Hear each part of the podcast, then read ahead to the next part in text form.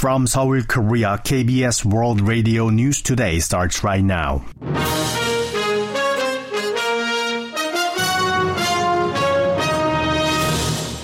On today's broadcast, the Democratic Party holds a rally to protest the prosecution's request for an arrest warrant for the main opposition party's leader.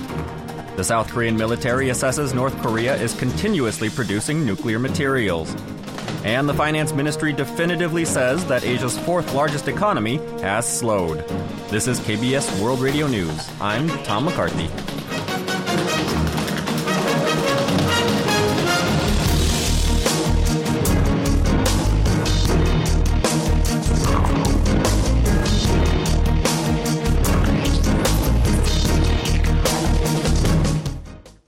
The main opposition Democratic Party held a massive rally outside the National Assembly on Friday to protest the prosecution's request for an arrest warrant for party leader Lee Jae-myung on corruption and bribery charges. The DP slammed the unprecedented move by the prosecution against the leader of the main opposition, pledging to fight the Yoon Suk-yeol administration. In a speech at the rally, he said the administration is targeting him when it should be targeting inflation, condemning its efforts to take out the opposition and political enemies. He said the government must not disregard public suffering and anger, as the people, with their collective intellect, are powerful enough to bring down those in power and hold them to account. The DP chief then accused what he called a prosecutor's dictatorship of destroying the rule of law and argued that politics that neglect the people's lives have no reason to exist, vowing to ease the public's hardships and restore democracy. The ruling People Power Party has strongly rebuked the main opposition Democratic Party for defending its leader, Lee Jae-myung, after the prosecution requested an arrest warrant for him on corruption and bribery charges.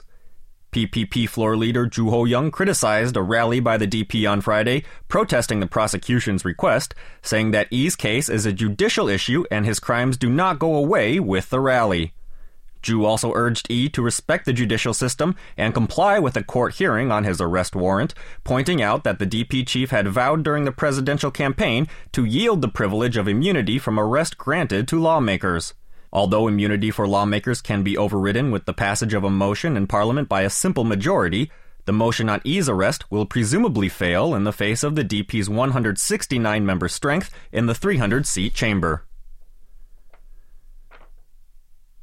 South Korean military authorities have assessed that North Korea is continuously producing nuclear materials in its key facilities and believe that Pyongyang could carry out its seventh nuclear test anytime upon a political decision. Our Richard Larkin has more.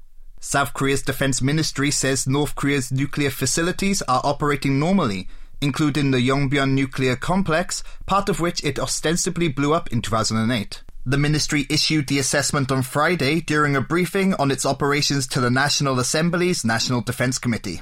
It has concluded that the production of nuclear materials is underway in these facilities, and Pyongyang could carry out its seventh nuclear test any time depending on a politically motivated decision from the North's leadership. The military said it believes that the North will continue to boost its missile capacity and could possibly test fire a new intercontinental ballistic missile to strengthen its solid fuel rocket capability the Defense Ministry unveiled plans to conduct the South Korea US combined military exercises slated for next month in a more reinforced manner compared to the past in order to respond to the North's threats. Unlike previous iterations that were carried out in two parts, this year's joint drill will be conducted for 11 days straight with a drastically expanded scope and size in the field training exercises. Meanwhile, in a bid to respond to North Korean drones, the Defense Ministry said in Friday's briefing that it partially adjusted key military detection and strike assets and moved its active electronically scanned array radar to a different location.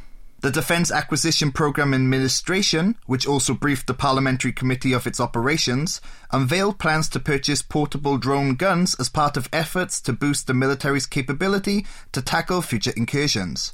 Richard Larkin, KBS World Radio News. North Korea has warned of a strong response if South Korea and the U.S. push forward with their plan to conduct combined military exercises next month.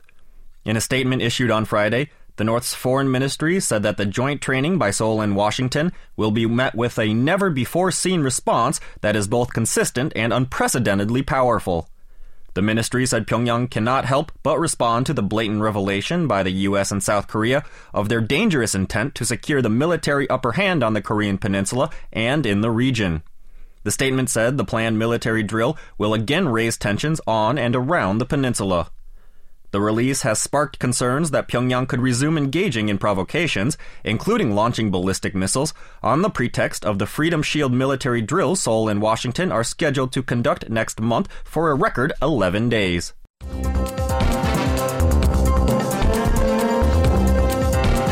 You are now listening to the news from KBS World Radio's News Center in Seoul, Korea. The government has assessed that the country's economic growth is tapering off. In the February Green Book Economic Assessment Report released on Friday, the Finance Ministry said that the economy is slowing down, citing persistently high prices and a slowing recovery in domestic consumption amid a continuing slump in exports and worsening business sentiment. After consistently mentioning a possible economic slowdown in the monthly report since June of last year, the latest edition is the first to definitively assess that the economy has slowed since the outbreak of COVID 19 in 2020. The assessment follows a contraction in the economy in the fourth quarter last year amid sluggish exports, with the gross domestic product shrinking 0.4% from the previous quarter to mark the first quarterly contraction since quarter two of 2020. South Korea's second disaster relief team has arrived in Turkey to help with post quake recovery efforts. The Foreign Ministry announced on Friday that the second Korea disaster relief team, composed of public and civic officials, arrived at Adana Airport at 6 a.m. aboard a military transport plane. The second contingent includes two Foreign Ministry officials, five employees of the Korea International Cooperation Agency, and 10 medical professionals from the Defense Ministry, the National Medical Center, and the Korea Foundation for International Healthcare. South Korea has also sent more relief supplies to Turkey, comprising items requested by the Turkish government, including over 1,000 tents, over 3,000 blankets, and 2,200 sleeping bags. South Korea has decided to provide $1 million in humanitarian aid to quake stricken Syria through the United Nations. In a Thursday briefing, Foreign Ministry spokesperson Lim Soo-suk said the UN Office for the Coordination of Humanitarian Affairs has requested assistance for Syria from the international community and expressed hope that Seoul support will help the victims recover. The aid from Seoul, which will be transferred through an international agency in the absence of formal diplomatic ties with Syria that precludes direct communication, will be announced as soon as the country specifies its needs. Following the reciprocal resumption of short term visa issuance in China and South Korea, the weekly number of direct flights between the countries will increase from the current 62 to 80 by the end of the month. Presiding over a COVID 19 meeting on Friday, Prime Minister Han Duck-soo said flights will gradually expand to 100 per week next month, as the two sides had previously agreed, while further expansions could also be considered. The Prime Minister said Seoul will decide next week whether to extend other COVID 19 restrictions, including pre departure and post entry PCR testing for travelers from China, beyond their expiration on March 1st. The benchmark Korea Composite Stock Price Index fell 24.27 points, or 0.98% on Friday, to close the week at 2,451.21. The tech heavy Kosdaq also fell, shedding 9.09 points, or 1.16%, to close at 775.62.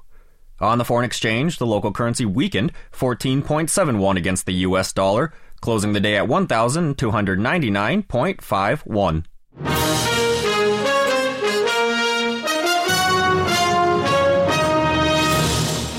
And that's the news from KBS World Radio's News Center in Seoul.